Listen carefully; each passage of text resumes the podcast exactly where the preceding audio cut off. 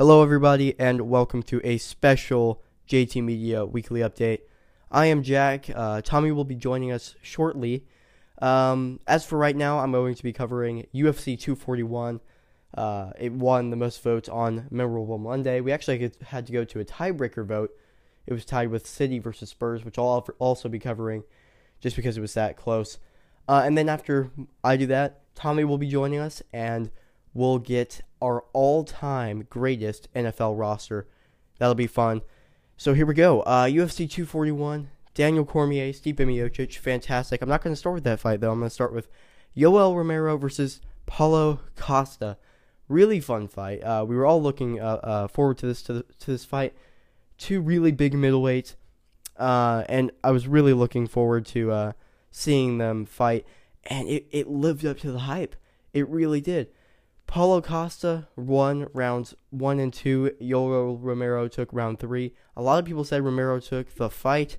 I don't really, I don't really know about that. I had Costa winning, but it was a very good fight. Uh, and I really am looking forward to seeing what's next for Paulo Costa. He said he wants Israel Adesanya. I could really see that fight happening uh, after the Whittaker fight, but he's definitely going to get the next title shot, whether it's Whittaker or Adesanya. It's going to be great. And the co-main event, Nick Diaz or Nate Diaz, my bad, not Nick. Uh, Nate Diaz returned to face Anthony Pettis. I thought Nate Diaz wasn't taking this fight this seriously. I thought he was a little he was a little slow. He proved me wrong and completely dominated Anthony Pettis. And it looks like a uh, Jorge Masvidal versus Nate Diaz fight is being set up, so that should be really fun.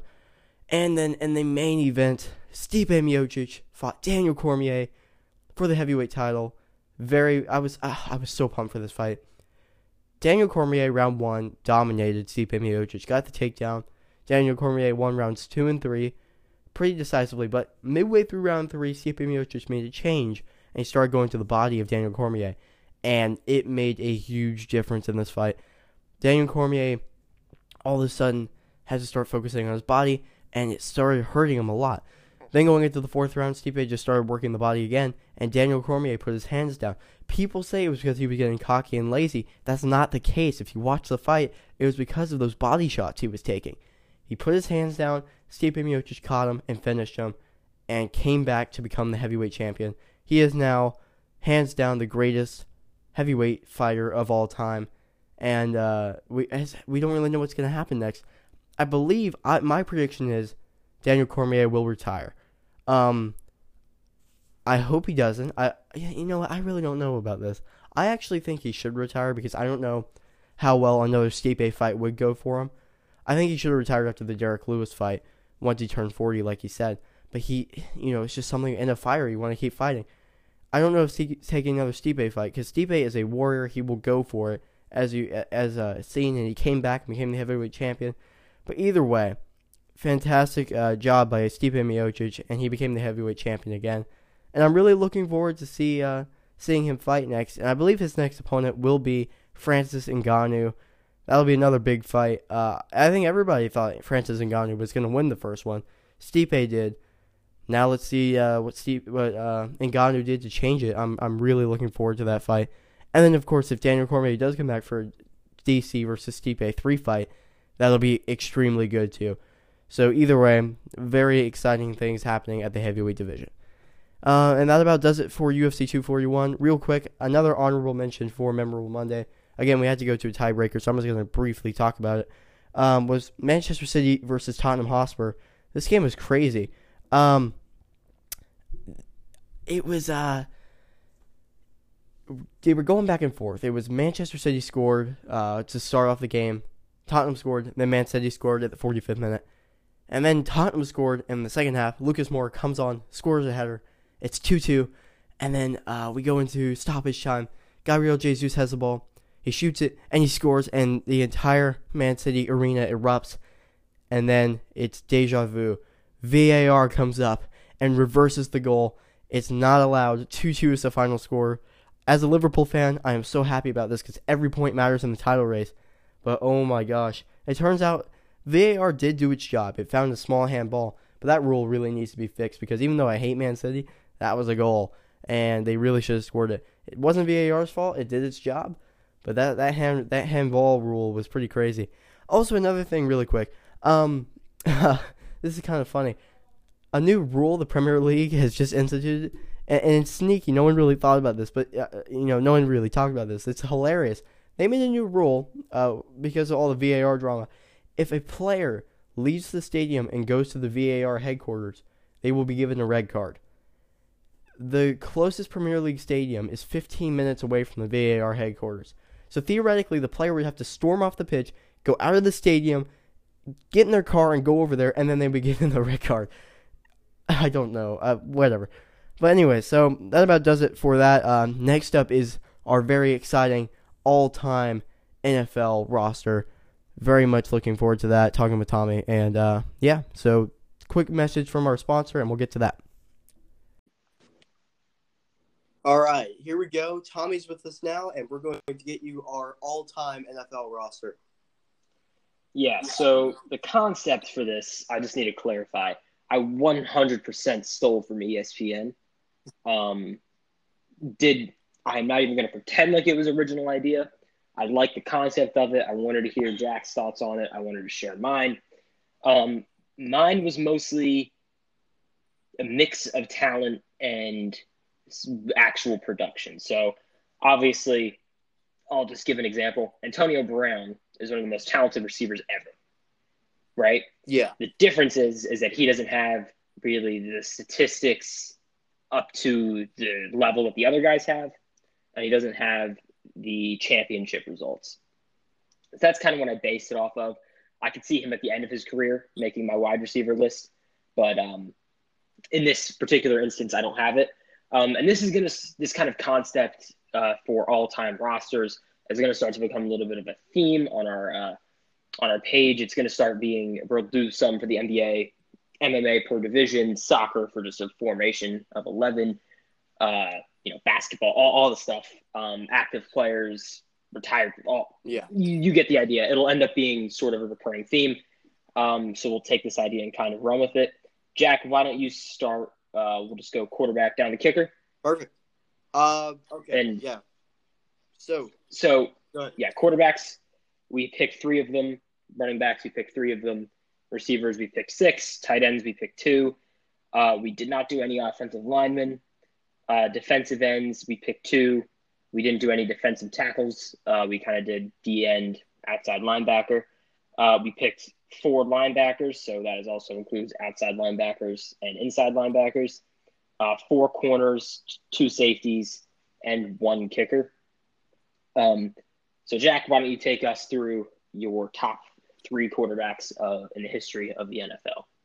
All right. So, um, before I get into this, it's not in any particular order, although, whenever I go through certain players that are definitely the best, I'll just say that because I just kind of wrote this out. Anyways, quarterbacks mm-hmm. wise, uh, top three. Number one has to be Tom Brady, and yep. this is this is one of my few players actually on here that is either still pl- like is actually still playing. But Tom Brady mm-hmm. has to be on here with the amount of championships he's won, stats, different players, time in the league. He has to be on this as most likely the greatest quarterback of all time. Uh, yeah. In my second spot, I have Joe Montana, legendary mm-hmm. 49ers quarterback, won five NFL championships, then went to the Chiefs and made the playoffs, proved that he could do it with any team. Legendary quarterback. Um, and then my last quarterback never won an NFL championship, but really could have on a better team. It is Dan Marino, one of the most talented Ooh. quarterbacks of all time, if not the most talented quarterback of all time. I think he has to make this list. Hmm. Yeah, so we have the same top two. Tom Brady won six Super Bowls. Um, he's won this. He's by himself. He has tied. He has the same amount of Super Bowls as the other teams that have won six Super Bowls, which is the most any team have won. He's literally that good. Um, consistent. He's had incredible, very good stats. Uh, he's been a top five quarterback in the NFL every, almost every year of his career, minus last year when he started to drop off a little bit. The dude's 42 and still kicking it. He's easily, I think, the GOAT for that position. Um, I have Joe Montana at two as well. And then at three, I have Peyton Manning. Okay, yeah. Um, I have Dan Marino. If we were going to do down more that, I have him at five. Um, but we're only going down to QB three. So I have Peyton Manning at three. Um, one with the Colts, one with the Broncos, one of the most talented guys ever. Um, and he does have the mitts. That's why I picked him over Marino. Marino obviously has some of the best statistics of all time. But Peyton Manning has the statistics, not quite up to that standard, but he has Marino beat easily in um, championships and winning, which I think is a big, uh, yeah, a big qualifier for being on these lists. Yeah, um, especially for the quarterback position. Um, now moving on to running backs, I'll go through mine. Uh, like you said, these are really in no particular order, um, but I have Barry Sanders, uh, legendary Lions running back. All three of these guys that I'm going to talk about are some of the most dominant players, period, ever. Um, so Barry Sanders at the uh, in that top three, Emmitt Smith, legendary Cowboys running back, and Walter Payton, uh, legendary Bears running back. I think any one of those guys could be number one. I would lean towards uh, Barry Sanders or Walter Payton. Uh, Payton has the statistics. Sanders has the statistics. He's never won. Smith has not quite as good statistics, but did win with the Cowboys on that. What really was a super team for the era. So, Jack, what's your list for the running backs? So, um, I agree with you on Barry Sanders and Walter Payton. I have Walter Payton uh, first, and then Barry Sanders second. Um, both legendary running backs. I think Walter Payton has to be first because he was really one of the first running backs to take the league by storm and, and pave the way for other running backs. So I, I put Walter Payton at first. Barry Sanders is mm-hmm. second. Uh, really, really good running back. Um, and then in third, I disagree with you. I have Eric Dickerson um, for the hmm. Rams. Mm. I, I, just I loved what he did uh, with the Rams, and I think he was just such a dominant running back that I had to put him on this list. All right, that's a pretty bold pick, but yeah, that's what we're about here at the JT Media Podcast. At a uh, receiver, um, I'll go through my top. I'll go through my bottom three because I think there's, or I'll go through my bottom. I only really have a top one that's set. Um, my number one receiver is Jerry Rice. Oh yeah, I don't think there's really any question about that. Uh, he is the greatest receiver of all time for sure. Um, he always had a good quarterback throwing to him, but all of these guys did at some point in their career. Um, uh, my two receiver, uh, my two through six can all flip around. Um, it took me this this position group took me the longest out of any position actually, just because I kept flipping with who I thought should be above the other, and eventually I just decided that it doesn't matter. So, uh, rounding out this list, I have Randy Moss, uh, one of the most talented ever. He did it for the Patriots. He did it for the Vikings. Um, I think that he's he was just so good. He um, he created a new term he you when you lost someone, that's obviously because of him. Uh, his highlights, his statistics, they're incredible. Uh, I have Michael Irvin. There's a lot of Cowboys players on this list, which I don't like, but the Cowboys are obviously a legendary franchise, so I have to do their players justice.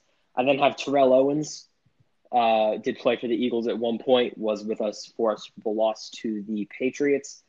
Um, now being compared to Antonio Brown is now being compared to Terrell Owens just because of their same kind of moodiness and uh, outright insanity for most of the things they do and say. Um, and then I have Isaac Bruce, legendary Rams wide receiver, does have the statistics, uh, does have kind of that pedigree like the rest of these guys. And at number six, I have Larry Fitzgerald. Um, he's getting up there on that list. He's one of the most consistent and dominant receivers of this era. He's been playing for forever. He doesn't talk. He's proves it on the field, um, and he's a legend. Um, one of my favorite favorite players in the league currently, yeah. just because of his attitude and his preparation for the game. That's something that even that makes him a legendary player. Yeah. Um, Jack, I'm assuming you have Jerry Rice at one. Yeah, well, so 100 percent Jerry Rice at one. There's there's no question right. that. That's yeah, he did have a great quarterback, but like you said, a lot of these guys did. Now, one guy, I will say this. I'm just going to start with this guy, um, and then the rest of it doesn't really matter.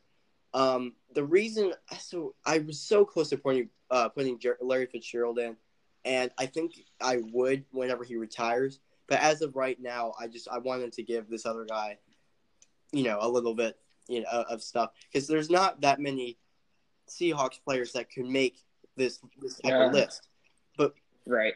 Steve Largent, legendary Yep. Seahawks wide receiver, got a ton of yards, a ton of touchdowns with a subpar quarterback throwing to him.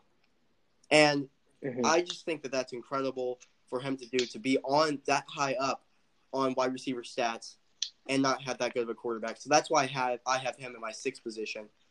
Yeah, he is one of the most legendary quarterbacks of all, or receivers of Yeah. all time. Yeah. Uh, underrated. Yeah. Very. And, and so that's why I put him there. But Larry Fitzgerald, that was I, he would be definitely seventh, and then if whenever he retires, I would flip him with probably Steve Largent. But anyways, continuing, uh, Randy Moss, obviously, like you said, legendary Vikings uh, wide receiver, went to the Patriots, won. Uh, well, yeah, he won a Super Bowl there, right? I think he did. Um, anyways, uh, other stuff, really legendary wide receiver, ton of stats. Terrell Owens, like you said, he was a uh, he was like a journeyman of the NFL, went all over the place. Still got a ton of yards, a lot of good quarterbacks thrown to him, but still did very well. Bit of a problem in the locker room, but he still is a legendary wide receiver, and you can't really talk about NFL history without mentioning his name. Um, Yeah, he played for the 49ers for seven years, the Eagles for one, uh, the Cowboys for, or 49ers 96 to 2003, Eagles 04 to 05, Cowboys 06 to 08, Bills in 2009, Bengals in 2010. He bounced around a lot. Um, yeah, so he's, but he is one of the most legendary receivers of all time. Looking at his statistics right here, had over almost 16,000 receiving yards over his career, 153 touchdowns. Those are some of the most legendary stats you'll see on this list. Yeah. Um, next, I had Cris Carter. Um, again, Oh. a legendary. He just got recently. I think it was two years ago or something. He got inducted to the Hall of Fame, rightfully so. Yeah. Um, and then, my, like you said, Michael Irvin, legendary Cowboys wide receiver. So that's my wide receiver. Mhm. Cris Carter was drafted by the Eagles. Just got to throw that out there. Played the majority of his career, I believe, with the Vikings.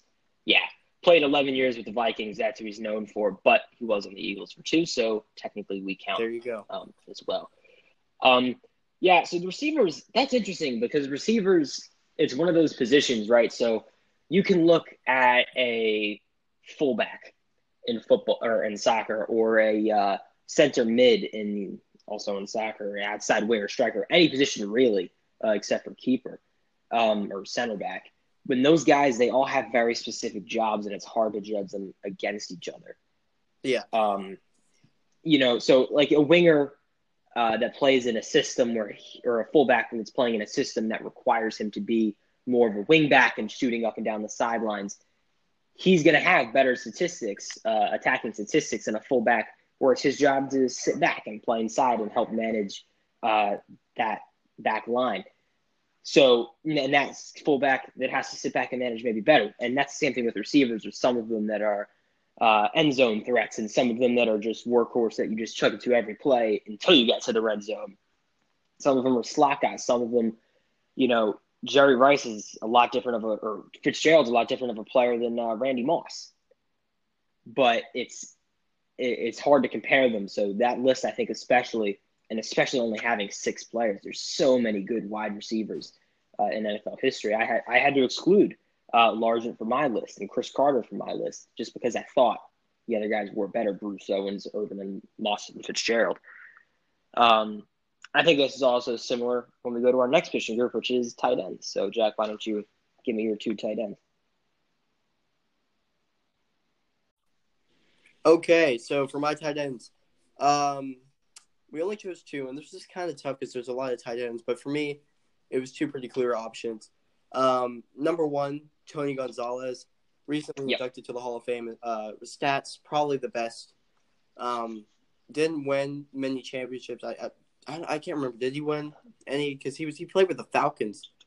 The majority. No, he did not. Yeah, He the, played with the Chiefs from 97 to 2008 and then the Falcons from 2009 to 2013. Yeah. So, but still, a like if you look at the stats, it's crazy. And then recently, Yeah, uh, I had him in my one spot too. I'll interject Yeah, and just give you those stats because I have him up right now. Uh, he went to the most Pro Bowls in NFL history, which was 14. Um, he then had 15,127 receiving yards, 1,325 receptions, and 111 touchdowns. which is crazy. Yeah. Uh, he started 100. Another notable statistic that I have here just on the website. Uh, he started 120 NFL games, uh, which is the second most for tight ends. Um, that's pretty incredible, just from one player. So he was very clearly my number one tight end as well. Jack, go ahead with your number two. Uh, and recently retired Rob Gronkowski, mainly for his Mm, contributions to winning a lot of uh, Super Bowls. This was tough because I didn't want to put him in originally because he didn't play for that long compared to a lot of other guys, and his Right. stats weren't as good as other guys. But the amount of championships he won and the amount of impact he had on the Patriots team, I had to put him in my top two uh, tight ends of all time. yeah, so I had four guys tied for second. I had Rob Gronkowski, Jason Witten, Kellen Winslow, and Antonio Gates. Yeah. I think all of them were kind of in that same bracket. hmm Uh, but I ended up going inevitably with Jason Witten. Um, I think his consistency with Tony Romo at quarterback for a lot of his career, uh, which we all know isn't easy, uh, his statistics, he was solid. Um, he went to the Pro Bowl 10 times. He played for the Cowboys for 15 years, his entire career. Um, inevitably, it ended up being the fact that he played with Tony Romo for a lot of his career uh, and a sort of other subpar quarterbacks. That's what propelled him above some other guys for me, like Antonio Gates, who's played with Philip Rivers and Drew Brees. Yeah. Um, and then Rob Gronkowski, who's played with Tom Brady. Um, and Witten's durability is the fact that he has played, did play for 15 years, now about to be 16 uh, after he unretired. That's why to put him in that list for me. Antonio Gates, they all could have also been in that bracket for me. Yeah, I agree. So, yeah, so I think that concludes for the offensive side of the ball. Well, Well, we'll now move on Kickers. to Or wait, or is that special teams? Do you want to put that after? yeah, we'll, we'll do that last. Okay, cool. Yeah, we'll Yeah. do that last. So defensive ends now. Um, I'll go through mine. So at defensive end one, uh, I have Reggie White, one of the most legendary defensive ends ever played for the Eagles and Packers, uh, most notably. Um, did win a Super Bowl with the Packers. I think that that he was one of those guys, and in addition to my second guy, who's Bruce Smith, uh, played for the Bills for the majority of his career. Uh, those were two guys that. That's the reason I forget where I heard. But that's the reason why uh, tackles get paid is to keep guys like this from doing that kind of damage. That's why you know Khalil Mack I think could eventually end up falling into this bracket. Same thing with J.J. Watt, but Reggie White and Bruce Smith were some of the most dominant defensive linemen ever. Um, it's I, I didn't put Michael Strahan on here just because he had that one really good season and you know what else is he really notable for? Reggie White, some of his statistics, he played for 15 years, uh, Eagles, Packers, and Panthers. Um, he was a 13-time Pro Bowler, 10-time All-Pro, and he won one NFL championship with the Packers. He was just incredible. Um, yeah, Bruce Smith, sort of also in that same bracket, played for the Bills and Redskins uh, for 18 years. He was the guys were just so good. Look at their statistics. That's a, it's a good watch on YouTube, or look at their highlights. Good watch on YouTube. It's awesome. Jack, now that I'm done with my rant about how much I like Reggie White and Bruce Smith, Uh, yeah. Believe it or not, I had the exact same top two, uh, and the exact same order. Reggie White number one, Bruce Smith number two. Reggie White, eh, both of these guys. I'm just gonna talk about both of them at the same time because they they were very they weren't similar playing styles, but like they were just such forces on the field. You knew whenever they stepped on the field that you did not want to mess with them, that they were going to be coming at you. You had to get the ball out quick, or you were going down. They were dominant in the football field and legendary, legendary defensive ends. yeah, it's it's all of these defensive players are some of the most dominant guys that have ever taken a step on a football field. Um, at linebacker now, so we'll go into those four guys. I'm just gonna go quick. I'm gonna do my number one, who I think is solidly my number one, and then I'll go through my three bottom uh, below him. Uh, I have Lawrence Taylor uh, at my number one linebacker spot. Arguably the most dominant linebacker of all time. I think he is. At number two, I have Dick Butkus. At number three, I have Bobby Bell, and at number four, I have Derrick Thomas. all those guys are forces. Um, they're the reasons why you have to pay an offensive line. They're the reasons uh, why you have to pay a good tight end uh, from the receiving game. It's just they're linebackers are some of the most fun players to watch. Linebackers and safeties, just because of how uh, versatile they are and how much they can affect the game just by existing. Yeah. You know that if Lawrence Taylor is on that team, that you game plan around Lawrence Taylor if you're an offensive Yeah. coordinator. You you would game plan around Dick Butkus, Bobby Bell, Derrick Thomas, even going back to defensive ends, Reggie Smith. You know that you cannot go to that side of the field unless you have something that would neutralize them. And neutralizing them was hard to do. Yeah, I, I agree. So, yeah, what was your four linebacker group? So I, I agree with you on. So number one, I I, I had Lawrence Taylor, dominant, uh, and and then I had also Derrick Thomas, but then I had two more Mhm. recent guys. I had Ray Lewis, uh, Ooh, legendary Ravens linebacker, and also Brian Urlacher. Um, Yep. Mm, two very good guys, and th- and just like you said, whenever these guys, especially linebacker, uh, you you have to. There are certain guys that just are so good for the NFL, even for the NFL, that you cannot pass or run their way because you're not going to get anything on them. It's it's like Aaron Donald, like you you you know, he, not not a linebacker, but still Khalil Mack right. you have to think about where you're going, or you- you're not going to get anything going off of that side. It's it's just not going to happen. And these guys Yeah. dominated the NFL for so long. Yeah, it's um those guys, and there's lots of linebackers. Ray Lewis and Brian Urlacher are two really solid picks on my five and six. Um, a lot of these positions are really, even the guys that I didn't put on my list. There are lots of them that are just as good. Um, that I just had to exclude by way of we had a hard cap of four. Um, so that kind of goes into my corner list. Um, I'll go into those really quick. I have Deion Sanders as the greatest corner of all time. He's one of the guys on this list. I have him his card displayed on my desk. Um, his his he's just one of the most fun players to watch. Uh, then I have Rod Woodson at two, Charles Woodson at three, and then Willie Brown at four. Uh, more just dominant corners that um, you know they change the pace of the game. They shut down that number one receiver you have. It's these are like these are more of those guys that an offensive coordinator you game plan around. That you say we can pretty much take out our number one receiver out of our game plans just because Deion Sanders, Rod Woodson, Charles Woodson, Willie Brown, any of those guys are on him. They're they're that good. Uh, Jack, go ahead with yours. So yeah, hands down, Deion Sanders best cornerback of all time. I don't know if anybody will ever be able to catch up to what he did in the NFL, the way he took the NFL by storm.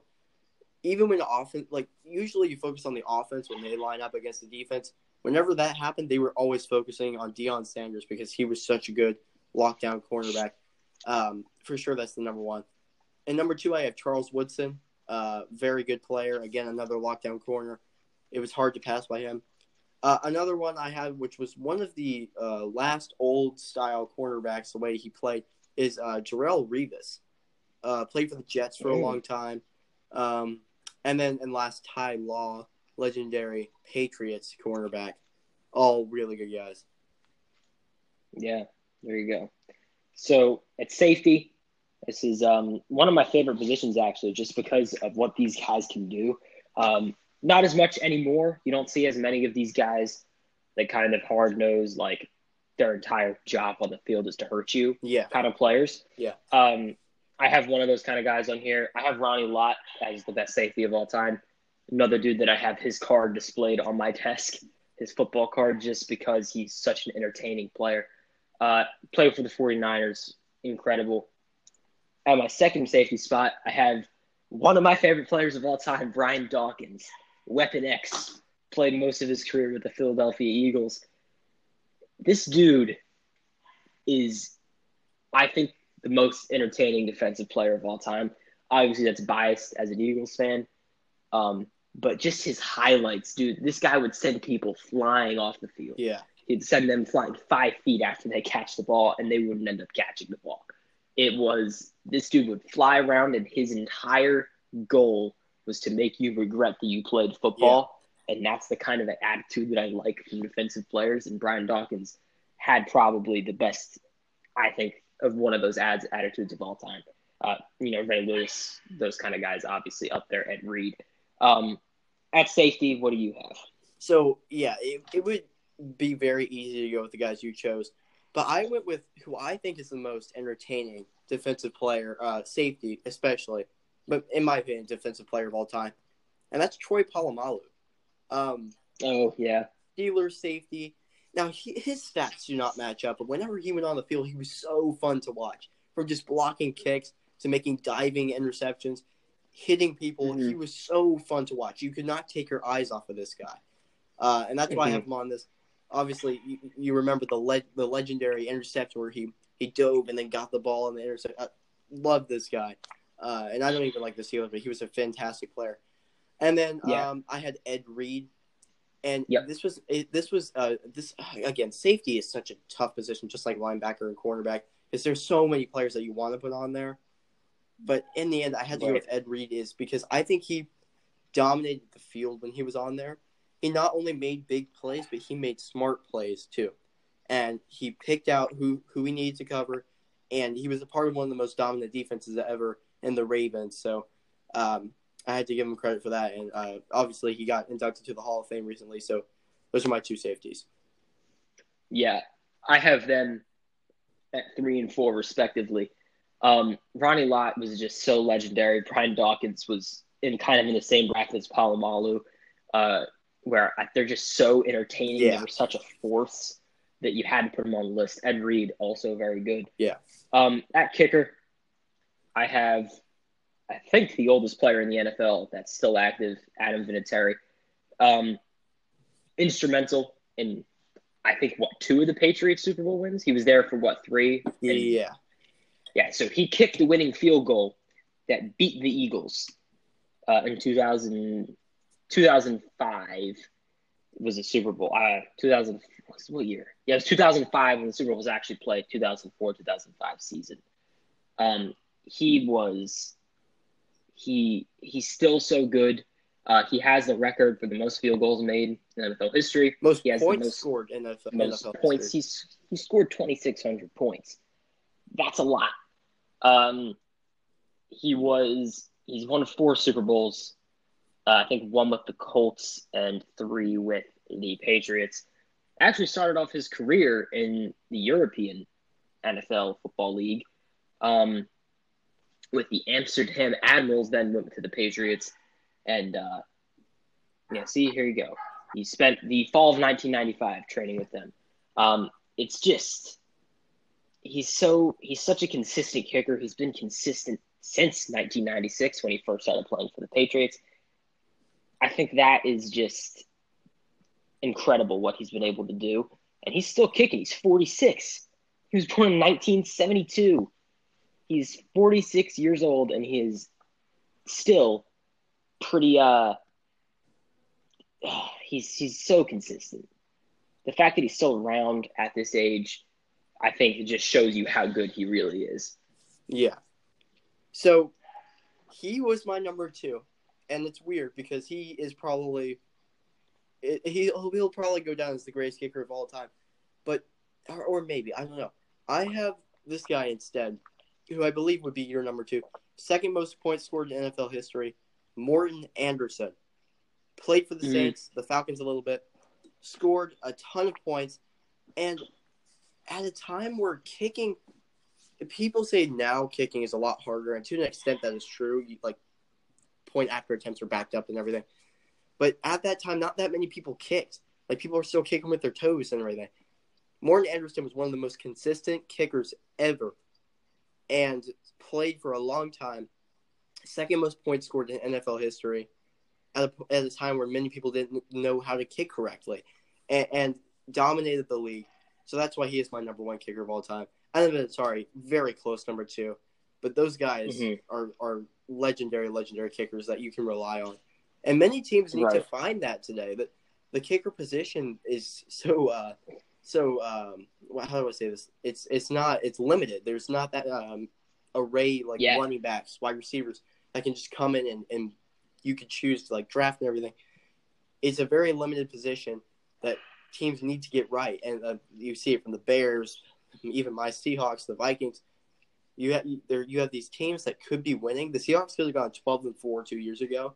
Instead, we went nine and seven because we had Blair Walsh who missed a ton of field goals. So it's such Yep. a very it's such a vital position to have, and these guys Mhm. were the best to that were the best to do it. Yeah, it's the difference I think with that is so there's about honestly the same amount of starting caliber quarterbacks that I'm comfortable having Yeah, as there is starting caliber kickers. Quarterbacks control the field when they're on there. The kickers are the only people that can do their job. yeah, How often do you see a field goal get blocked? Or how often the worst kick, the best kickers, the only time they ever miss is when it's a botched hold or it gets blocked. Their their job is minimally dependent on the holder and the the offensive or the special teams line uh, that is attempt when they're attempting the field goal. They, those kickers, like Morten Andersen, like Adam Vinatieri, uh, like Justin Tucker, like Dan Bailey when he was when he was with the Cowboys, um, they're all their entire jobs are centered on their mental preparation and their ability to stay cool in those situations. yeah, And Morten Andersen was one of the best. Adam Vinatieri was one of the best. Justin Tucker's still doing some of the best. And you know, a lot of those guys that you that are currently playing today, uh, David Akers when he played for the Eagles and 49ers, Jake uh, Jake Elliott, kicker for the Eagles right now. All of those kind of guys are they their jobs. All the starters are completely dependent on themselves. It's a really underappreciated position because kicking field goals is hard. yeah, And especially in a game when you're playing in front of 70,000 people and the entire outcome of the game is dependent on you kicking it in between uprights 55 yards away is insane. So, like Morten Andersen, that's a really good pick. I picked Vinatieri just because he's done it on the big stage a lot. It's it's just very impressive. yep. All right, so I think that about does it for our special JT Media Weekly update. More of this will be coming with, uh, again, soccer, MMA, uh, NBA, all that stuff. This was fun. Uh, thanks for listening to the JT Media podcast. Thanks. This is yeah, this is JT Media, your podcast for the latest in sports news.